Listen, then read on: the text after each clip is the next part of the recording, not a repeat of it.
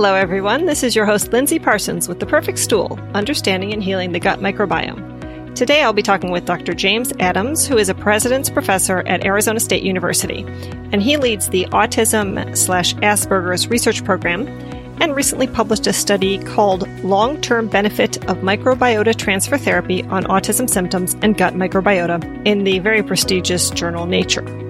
And before we get to the conversation, if you would like to support the show, please visit highdeserthealthcoaching.com and check out the supplements and lab tests area. I have an affiliate relationship with many products and companies that I believe in. So if you order through my links, you can support my work in sharing this great information on gut health with you at no additional cost to you.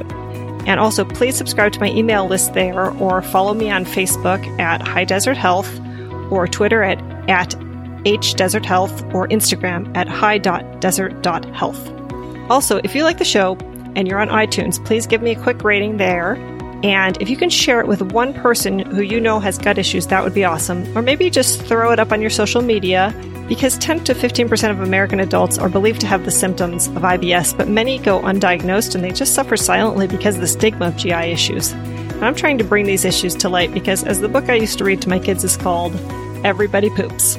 Now, on to the show, and don't forget to press subscribe.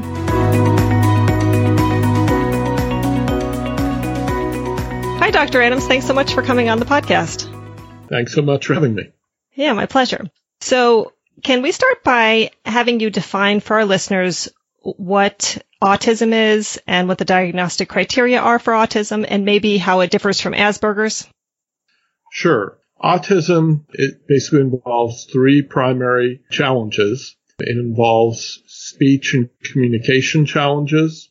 It involves challenges in social interaction It involves repetitive behaviors and limited interests. So autism basically involves these three core features. Nowadays, we also use the term autism spectrum disorders to describe the broader category of autism. And Asperger's is an older term we don't necessarily still use anymore, but it's basically for people who don't have as much language impairment and are perhaps a bit higher functioning. But they're essentially the same same condition on a on a spectrum.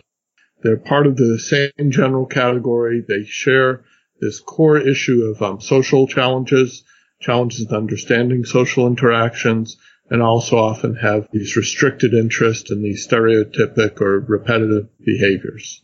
Meaning that there's one or several things that interest a person with autism and they tend to focus on those things exclusively?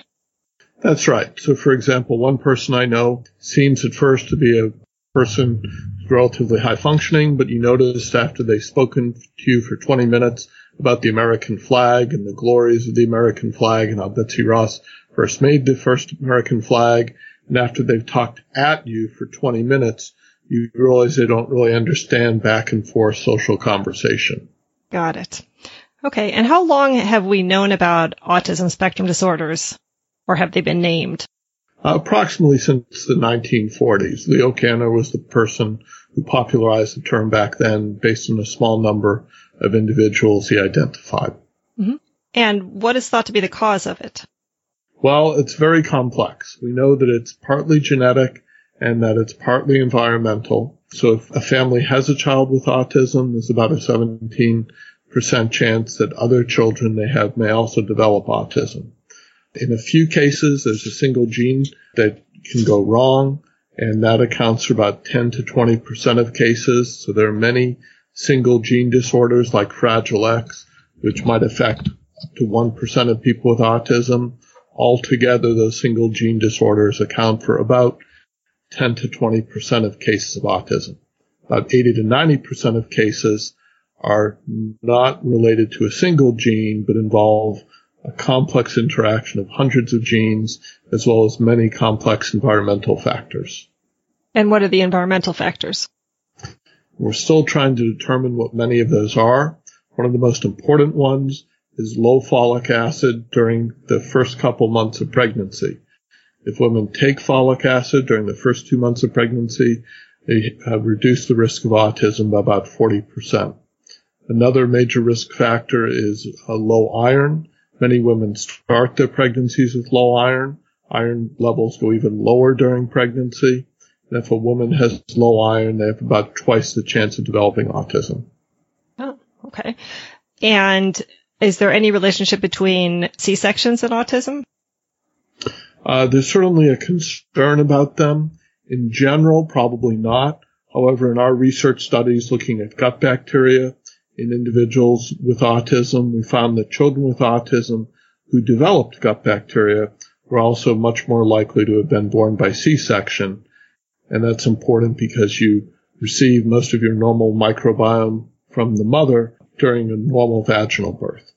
And so you said that most of the children who had gut problems had, had been born by C-section. That's right. In our study, it was, I forget the exact number, it was about 65% had been born by C-section. There were several other factors also that put them at high risk of uh, GI problems. If you like, I can explain those. Sure. So there are five factors we found to be important for uh, having a high risk of GI problems. Uh, you inherit most of your microbiome from the mother. One of the factors was the mothers of kids with autism were on lower fiber diets. Fiber is very important for healthy gut bacteria. And so the mothers had lower fiber intake, hence probably lower quality gut bacteria to begin with. Then being born by C-section, the children inherit less of their mother's gut bacteria. And then mother, the children with autism were nursed for a shorter period of time. And breast milk carries some very special uh, components which help make a very healthy gut. And then the children with autism had a higher use of oral antibiotics, which again kill off much of your normal gut bacteria. And then they also had a slightly lower fiber intake like their mothers. So all five of those factors, um, it's no, not much of a surprise that these children with autism developed chronic GI problems. And as I understand, there are, there's a certain portion of children with autism that have GI problems and then another portion that do not. Is that correct? Yes, about 30 to 50% of children with autism and adults with autism have chronic GI problems, typically chronic constipation, chronic diarrhea, or often alternating between the two. Whereas over half of children with autism and adults with autism don't seem to have those chronic GI problems. So would you postulate that there maybe are sort of, well, I, I, you already did say that there are certain genetic, certain amounts of autism can be explained by genetics. So do you believe there's sort of two different origins then? One is a genetic origin and the other might be a GI origin? It, it's more complex than that mm-hmm. because it's often a subtle change in your genetics makes you more vulnerable to something in, in the environment. And so with the role of folic acid, for example, there are certain genetic polymorphisms that if you have those and you and your mother also has a lower folic acid intake, then you're at greater risk. So it's not one or the other, it's a combination of those. Can you define a polymorphism? A polymorphism means just a, a variant in someone's gene. It's not necessarily a defect, but it might make an enzyme slightly more or less active. And so people with a certain polymorphism may have lesser ability to convert folic acid into the active forms. Mm-hmm. So either a lower level of folic acid, lower intake of folic acid, or a polymorphism that's not as good at converting folic acid into the active form. Either of those could be a problem, and both of them together would be more likely to be a problem. And do do folic acid and iron interact with the gut microbiome, or are those two separate issues?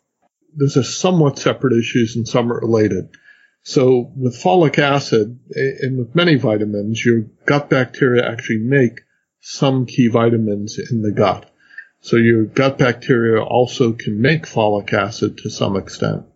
And so if you have lower intake of folic acid or if you have fewer of the gut bacteria that help you make folic acid, either of those could be a problem and together it would be worse. Mm-hmm. I- iron is a bit different because the main role of iron is to carry oxygen throughout the body uh, on the red blood cells. And the part of the body that uses the highest amount of oxygen is the brain. So that's why it's so important during pregnancy that women consume enough iron so that their child's developing brain gets the oxygen it needs for proper development. Low iron is one of the leading causes of intellectual disability. And now we know that low iron seems to approximately double the risk of having a child with autism. The child's brain just isn't getting enough oxygen. So if we're thinking about prevention, probably the single most important thing is having women know as soon as they're pregnant to see the doctor and start getting on those prenatal vitamins, right? Well, unfortunately, it's too late because most women won't know they're pregnant until second month or so of pregnancy or even, and they really need to be on it at conception. It's the first two months that are most important. So about half of pregnancies are planned, half are unplanned. And so we're really trying to encourage women to start a prenatal before they get pregnant. So mm. that way they have the, enough folic acid on board and also enough iron on board. So it sounds like you give a prescription for birth control, you give a prescription for prenatal vitamins at the same time. as, as, soon as someone goes off the birth control, we want them on the prenatal. Right. Absolutely. Right. But the implication to be if they're sexually active, they should just be on the prenatal vitamins since, well, since yes, half are unplanned, right? Yes. Yes. Right. Okay. So what is going on with the rates of autism? Is it on the rise? Certainly the, the reported incidence of autism has been rising for many years from 40 years ago, it was a few per 10,000 then a few, several per 10,000, and now then rates at 1 in 250, 1 in 100, now rates of 1 in 59. So the rates do seem to be going up. That's partly due to better awareness, better diagnosis, especially for the milder cases. But much of that increase seems to be real as well. Mm-hmm. And to what do you attribute the increase? That's a great question. And we wish we really knew what all the factors were. So we think that Certainly folic acid is an issue. We certainly think that poor gut bacteria are an issue. We think low iron is an issue. Certainly exposure to pesticides also, I didn't mention earlier, but that's also uh, can be a significant risk factor. But which of these is primarily accounting for the rise is, is hard to say. Any particular pesticide? There are a number of pesticides that are used for agricultural purposes. Certainly there are concerns about Roundup. Mm-hmm. I think in general, anything, almost any pesticide is probably a concern. So I think it's wise just for women to try to avoid chemical exposures, including pesticide exposures as much as possible. And that of course also means eating organic food since otherwise you're getting your food with pesticides. Right. And, and would you say avoiding GMOs as well then because they're more likely to have higher levels of Roundup? Right. We don't know for sure that the GMO itself is a problem, but because the, the genetic modifications are often to make the plants more resistant to pesticides, those GMOs often have more pesticides on them, and hence that's a concern uh, by itself. Right. Okay. So tell me what got you interested in researching autism in the first place. Uh, it's very simple. I had a daughter who developed autism. I was diagnosed with autism at age two and a half. And I became very frustrated at the lack of understanding of the causes of autism, how to treat it, how to prevent it. And so I began just doing research on it and eventually switched all my research to focus on uh, autism. And what, what were you studying or what was your profession at that time? I was a, a, materials engineer. I was doing computational quantum chemistry. Oh. And so it was a very, very different area but a lot of my background in chemistry and just the, the general engineering approach, I think has helped me in guiding a lot of the research that we do. So we've certainly looked at exposures to toxic metals. That's certainly a concern. The exposures to lead, mercury, other toxic metals, certainly a concern for autism. And so did you have to go back to school in order to study this? I've certainly had to read many different articles. And uh, so I'd say I was largely self-taught, but also attended many different conferences, worked with many colleagues, and then just began conducting studies and working with collaborators. And by now we've published over 40 papers on our research. Wow.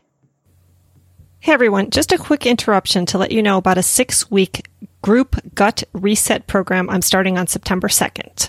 So if you've been struggling with gut issues like bloating, cramping, pain, reflux, gas, constipation, or loose stools, or maybe you have an actual diagnosis like SIBO or candida overgrowth, colitis, or Crohn's disease, or maybe you're dealing with an autoimmune issue like Hashimoto's or Graves' disease, or one of the other 80 autoimmune conditions, or you're having mental health issues like depression or anxiety, or maybe you've elevated blood sugar or just want to lose weight. My six week gut reset program is good for all of that. So it includes two calls with me so that I can individualize the program for each of you. So we'll all start together on the same protocol, but then each person will get an individualized program for them through an app that you can download that will offer you meal plans and recipes specifically designed to uncover food sensitivities, remove the food sources for pathogens, set off weight loss, reverse type 2 diabetes, or reverse autoimmune disease, depending on your situation. So these are all protocols that are designed by experts in their fields so you can feel assured that you're getting the best advice possible.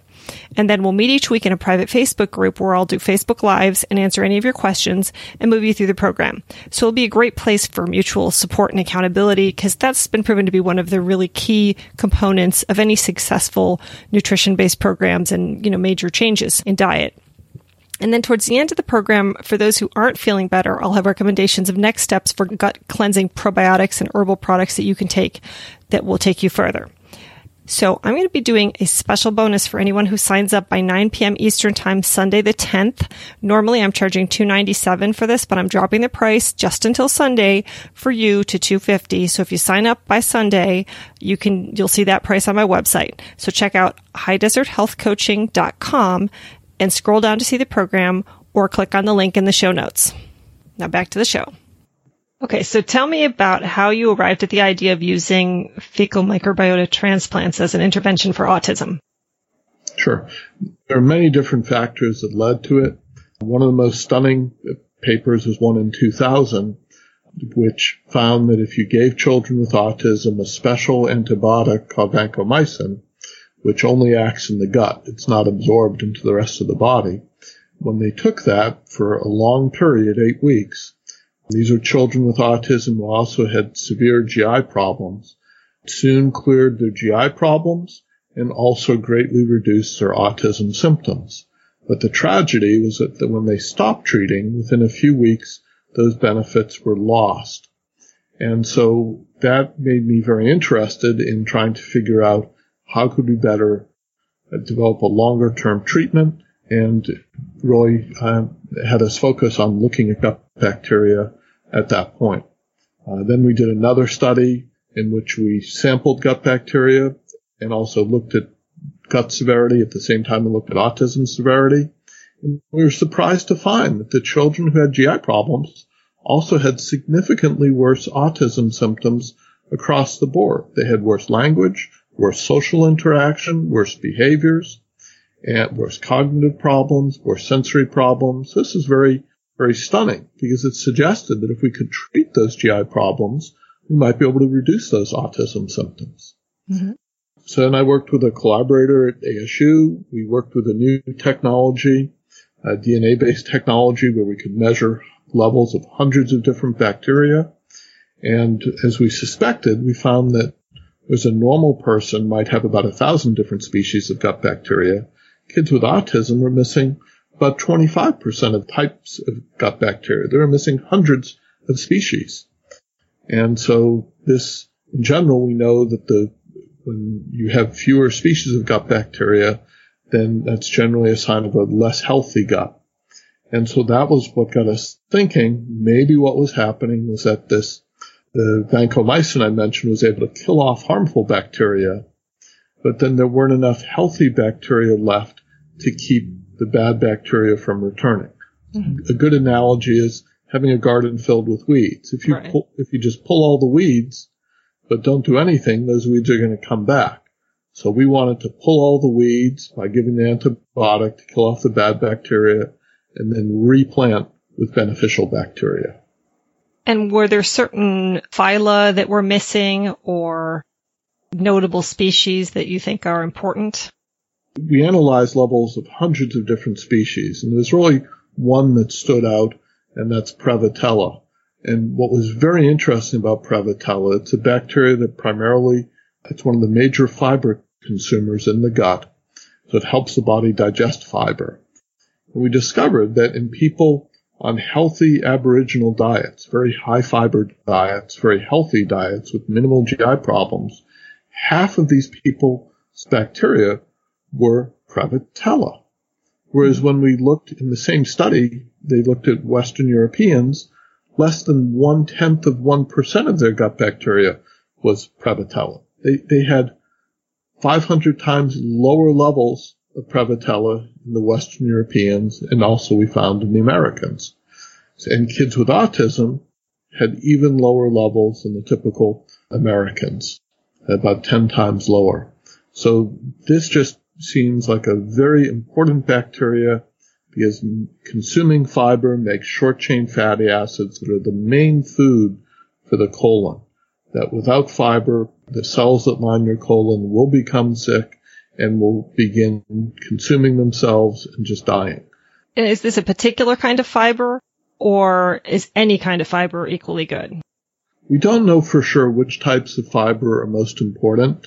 So in general, we just recommend the sort of fiber you get from whole foods and whole vegetables. So for example, eating an orange, you get lots of fiber. Drinking a glass of orange juice, you get very little or none if you remove the pulp. Mm-hmm. Okay. And so tell me about the first study where you used FMT as an intervention. So what we did is we treated 18 children with autism. These were children we discovered who had all had chronic GI problems since infancy. And they were now between the ages of 7 and 16 years old. And we treated them with this uh, antibiotic vancomycin to first kill off harmful bacteria and then we gave them a bowel cleanse, just like you'd have for a colonoscopy to really remove any remaining stool or bacteria in their gut. And then we gave them a very high dose of microbiota from very healthy, carefully screened donors, and then a low maintenance dose every day for eight weeks. This is a very extreme case of fecal transplant, much more intensive than is normally done, but it slowly, gradually worked took about five weeks, but after about five weeks, GI problems began improving. And by 10 weeks, autism symptoms had significantly improved as well. So by the end of treatment, 80% reduction in GI symptoms, 25% reduction in autism symptoms. This is an open label study, so there's some placebo effect, but we were just thrilled. This was just huge and very exciting to us. Yeah. So we, we celebrated then, we published our first paper, we thought we were done.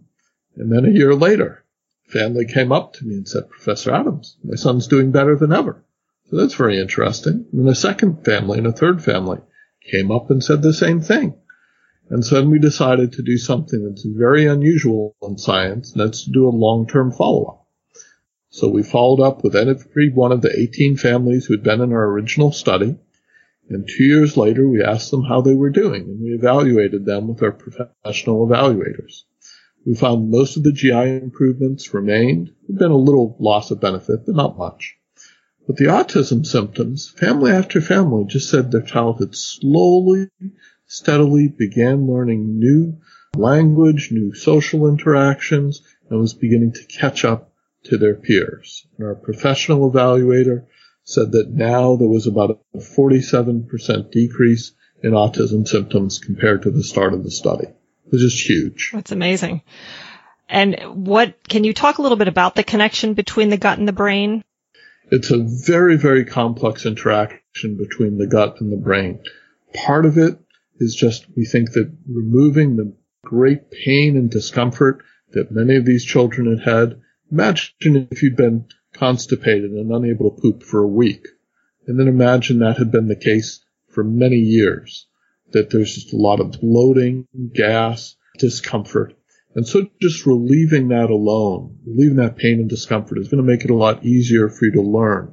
You're going to be a lot less irritable. You're going to have a lot less anxiety. And some of these kids at age 15 were, were in diapers.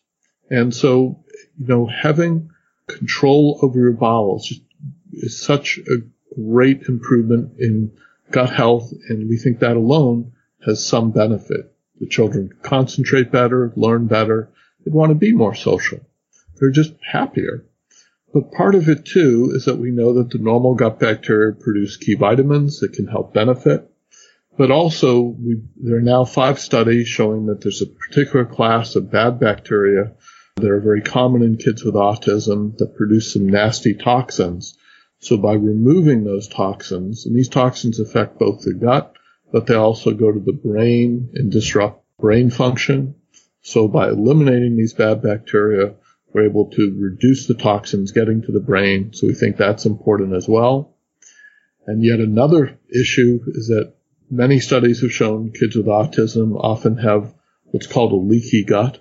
The cells that line their gut are so damaged, there's not a very tight seal.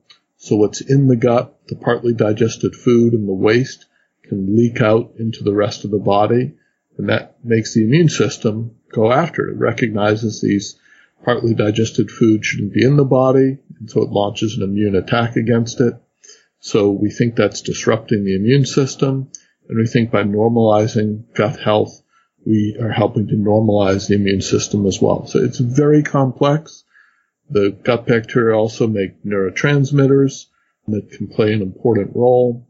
So many different avenues of effect. Okay. And so you mentioned a bad bacteria that was a problem. What was that? Um, there are five studies that show that there's a class of bacteria called Clostridia. Some of these are beneficial, but some of them are very harmful. One example of a very harmful one is C. difficile.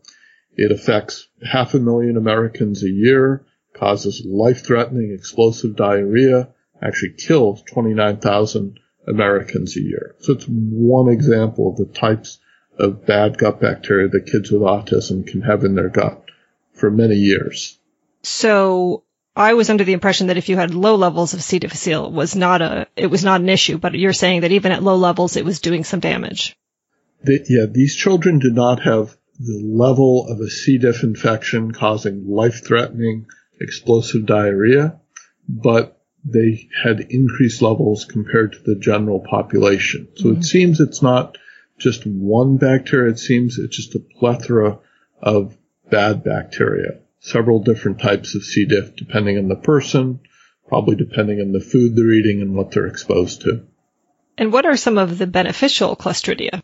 There are quite a range of different beneficial Clostridia. And I, I think the simplest thing to say is that they don't produce these toxins and hence they can help prevent the overgrowth of the pathogenic Clostridia. So they can help with digesting food, etc. And tell me a little bit more about the material that, for the fecal transplants. So we worked originally with a group out of the University of Minnesota. They developed a method to take raw stool from humans because raw stool, 50% of it roughly is live gut bacteria. Mm-hmm. And so they developed a method to purify that, to remove all the waste material. So it's 99% plus just gut bacteria, like a probiotic pill, mm-hmm. and then also test it and test the donors very carefully, just like you would for an American Red Cross blood donor. They use that testing criteria and a lot more, checking that the person is in good GI health, etc., testing for any presence of any bad uh, infectious bacteria, and then they purify it and then freeze dried it, and then we're able to use that for a treatment study. And you mentioned that it was oral. I assume children, young children can't take pills. So how were you administering that oral? So in our first study, the first dose, the children, families were given a choice. They could either do it via a rectal enema or they could just swallow it in, mixed in a drink. And some of them, 12 of them chose to drink it. Uh, six of them chose to take it as a rectal enema. And then the maintenance dose that we gave them every day was a much lower dose. They just took in a liquid.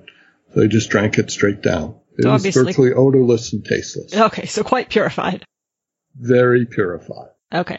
And But we also had to give them a stomach acid suppressant because otherwise the stomach acid would kill off all of these beneficial bacteria. Okay, so did you have them take it like at night when they had finished eating or? We had them take it. It was up to them when during the day they wanted to take it. That was a matter of convenience for them. But we just always had them take it with a stomach acid suppressant so that way the bacteria could survive the stomach acid.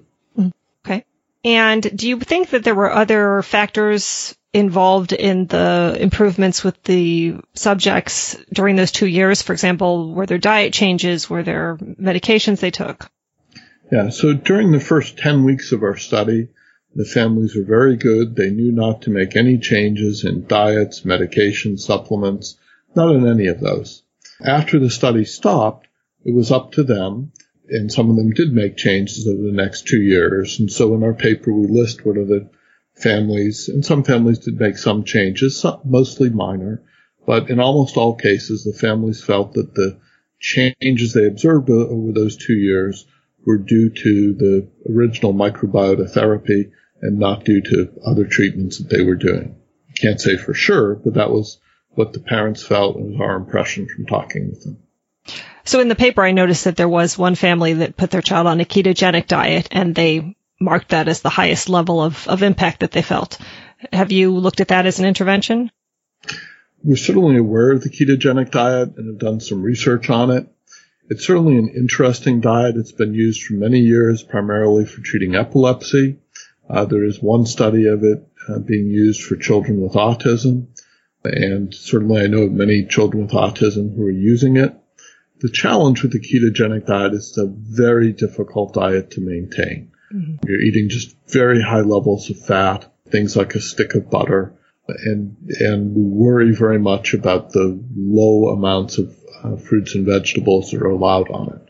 So short term very clearly helps with seizure issues in many, not all cases, but very hard to maintain long term. You might see ads for probiotics and know they're nearly all the same. Same 10 or 15 strains of lactobacilli or bifidobacteria from the same food sources and using the same process in your body for the most part to pass through your system. The makers of those probiotics will tell you that strain counts don't matter. However, if you have taken a long course of antibiotics and your gut diversity has been impacted, diversity does matter. Equilibrium Probiotic is the highest strain count probiotic on the market. It has 115 strains of human derived beneficial bacteria. Many doctors are stocking it because of its success with their patients. Perfect Stool listeners can try Equilibrium with a 15% discount by using the code HDH15OFF on Amazon or equilibriumprobiotic.com. See the show notes for the code and links. So thinking about the FMT material that you were using, what is what is going on with that in terms of its availability, you know, in terms of future studies and getting it available to the general public? Right. The FDA has classified FMT as a drug, just like it's classified blood as a drug. And so it needs to go through phase one, phase two, phase three trials before it can be approved and available to the general public. So right now, the FDA is only allowing to be, FMT to be done for people with life-threatening uh, C. diff infections that are resistant to standard treatment. So it's very restrictive. So we completed our phase one study showing it was safe and seemingly effective. The FDA, based on that, awarded us fast track status. And now we're doing a phase two study, randomized double blind placebo controlled. If that goes well, then we can do a phase three, which is just a much larger study, maybe 10 to 20 sites, 500 to 1,000 people. And then if that goes well, then we can apply for FDA approval and then it could become available to the general public. But it will take quite a few years and probably 50 to 100 million dollars. And so what is, you, you said you're already on that second study. That's right. right. Are you enrolling for it or is it already underway? It's already underway. We've already treated 18 adults and we're scheduled to treat a total of 84. And so we have still a number of slots left. We have about, we have a number of children, number of adults who are waiting for the next batch. And then we've received about 300 applications for the remaining 50 slots. Okay. So is it still open for people to apply or at this point it's?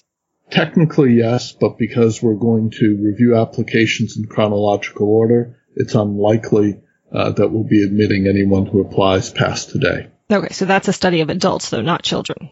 That's a study for adults. That's Okay. right. We are hoping to do another study for children. We've received many requests from families to do that. We thought previously we had funding to do that. That funding source fell through.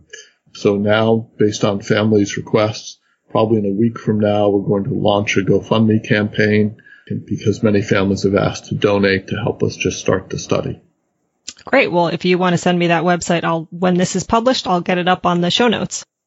Thank you very much. Yeah, I'm sure that many of our listeners would love to support your work. We would appreciate that very much. And so I had heard that there was a death from FMT involving E. coli and, and that the FDA had halted studies using FMT. Can you tell me if that's impacted your work at all? Yeah, so uh, about three weeks ago, the FDA made an announcement, and we received a letter directly from them also, reporting on this very sad case of two people who became very ill, and one of whom actually died. These were two people who were, both had a compromised immune system. We don't know the details, but their immune system was weakened, and they both received a fecal transplant from the same donor, and that donor had a type of bacteria that's resistant to multiple drugs. It's a very dangerous bacteria. Apparently it wasn't affecting the donor. Uh, they presumably had a healthy, normal immune system, but the recipients of that donation, unfortunately, both became very ill and one died from it. And so we already, so the FDA issued a warning letter to everyone doing these types of treatments, warning them, requiring them to institute testing for these uh, drug resistant bacteria and to uh, confirm that with them. It turns out that our collaborators already test for that and actually already exceed the requirements that the FDA is now asking other groups to impose. So it just took us to write a letter, which we sent off to the FDA explaining that we already meet these criteria, but then we're changing our consent forms just to inform families about this very sad incident and letting them know that there is some risk. Now, when you compare this to other treatment options and, and risks, how would you how would you rate this kind of risk versus you know other clinical trials? It's probably complicated to ask because it depends so much on the type of study that's been done. But I'd say in general, aside from these two cases, all the other cases I'm aware of have been generally very minor mild reactions. We had no reactions to the microbiota transplant in our study. Uh, children all tolerated it very well. And so because we're just restoring the body's normal gut bacteria, you you wouldn't expect and we didn't observe any changes in liver or kidney function. Whereas a lot of drugs that you give, that's one of the first things you check for is can the body tolerate them? Can the liver and kidneys detoxify and excrete these drugs? Mm-hmm. So in that sense, I think it's certainly safer. And were all of your recipients getting uh, donations from the same donor? That's something special that we did in our study. We used one donor for the initial dose and one donor for the maintenance dose. And the reason for that is that one donor may have this thousand species of beneficial species of beneficial bacteria. Another donor may have this thousand species. Together, uh, you may have, for example, maybe 1,300 beneficial species. So when we looked at the children with autism at the start of the study, they had lower numbers of species of gut bacteria. At the end of treatment, it had normalized. Two years later, it was better than normal. Their gut bacteria was better than that of typical children. So that was very, very encouraging and makes us think the treatment's going to be very long lasting. Wonderful.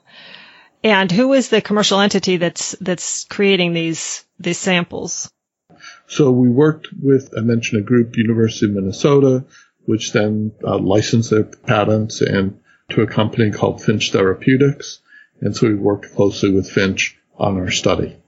And I think I just noticed an article about the CEO of Finch Therapeutics that he has some relationship with OpenBiome as well.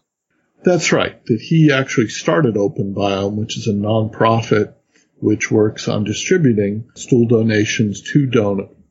It's like a blood bank. They collect stool donations and use them for C. diff, for treating people with C. diff infections. But in order to get this classified as a drug by the FDA, in order to get it approved as a drug by the FDA, they had to st- start a for-profit arm, which is Finch Therapeutics. So they could then attract venture capital they can get the money invested them. They can then do these major research studies to really prove that the treatment works and to bring it to the general public. But what OpenBiome is supplying for, you know, FMT used for C. diff is actual fecal material. It's not the purified drug essentially that you were using. That's right. Okay. Uh, is do you know if they're moving towards everything towards this one product then and, and phasing out the this the fecal donation samples essentially? I'm going to have to say no comment because I've I have signed non-disclosure agreements with them. Oh, okay. Fair enough. So, uh, thinking about your future study with children, uh, I'm sure we have a lot of listeners who might be interested in trying to enroll their child in that study. What would they, how would they go about doing that? Yeah. So on our website, which is autism.asu.edu, we have a contact list. So if people want to be contacted about a future child study when we're able to officially advertise it, they can go there and just give us their email address and then we will contact them when the study is open. We hope we'll have FDA approval for it in a few months, but really it will just be a question of raising the funding for us to do it. It's very expensive to do these types of studies. It'll probably cost us about a million dollars to treat 50 children. But that's the sort of investment that has to be made to get a drug past FDA approval. Okay. So in the meantime, I'm sure there's a lot of parents out there who are just anxious to, to intervene for their children right now. What would you recommend for those people? Well, we recommend that they wait. Again, there was this very sad case of two children who became, two individuals who became very sick with one dying because the donor wasn't properly tested. And so I think it's important to wait. This is a very promising treatment but we still have a lot to learn about how to make it better and how to make it safer. And so I know it's frustrating to have to wait for several years or more for FDA approval. But in the meantime, there are other treatments that are available. We did a study on nutritional interventions for autism and we found many of the same types of benefits as we found for a microbiota transplant study. It's not as effective. So it was only about a 30% reduction in GI problems but those treatments are available today. And so at least there's something to start with that may help some children. And I think we just need to wait for the research studies to become available. And they can find that study on your website? That's right. That's right. I guess I should also uh, clarify that fecal transplant is not legal to do in the U.S. except for people with recurrent life-threatening C. diff infection. So you, this isn't something you can go to your doctor and ask to be treated for. Uh, they won't, they aren't legally allowed to treat children with autism until we get FDA approval. Mm-hmm. And, but back to the uh, the other interventions, there is a summary on your website for parents. Is that is that right? Oh yes, I'm sorry. So um, we formed a nonprofit called the Autism Nutrition Research Center, and if you go there, we have a protocol there for families that rec- that describes in, in great detail four major nutritional interventions we recommend. And that website is autism, N for nutrition, R for research, C for center dot org. Oh, great. And can you summarize briefly what those interventions are? We, in our research study, we looked at six interventions the four that we think are the most important. The first one is the vitamin mineral supplement we developed for children with autism. Second is fish oil. Third is carnitine. And then fourth is a healthy allergen free diet. And so we think that those four interventions are going to help most children with autism, children and adults with autism. For example, in our study, 12 month study. Over 12 months, the treatment group gained seven points of IQ. The non-treatment group, their IQ didn't change. So that alone is huge. Over 12 months of development, the non-treatment group gained four months of development. They're developmentally delayed, so they're making progress, just slower rate. The treatment group gained 18 months of development over 12 months. They began catching up to their peers. Wow. So we think these nutritional interventions are very important. And again, vitamin mineral supplement includes some of the vitamins that your gut bacteria would normally be making. And so until we can get fecal transplant, it's again a great option for people. And you mentioned an allergen-free diet. Which allergens?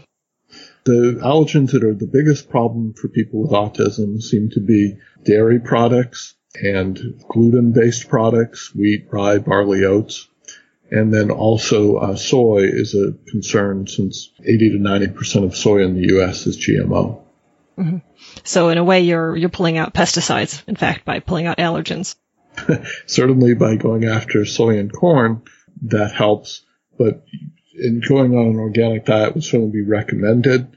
But some families feel they can't afford that. Right, right. But yes, we certainly believe in trying to reduce pesticide exposure as much as possible. And the fish oil is there? Does it need to be like super high in DHA or in uh, EPA? Yeah, DHA and EPA are the most important ones, the omega 3s, because most people get plenty of omega 6.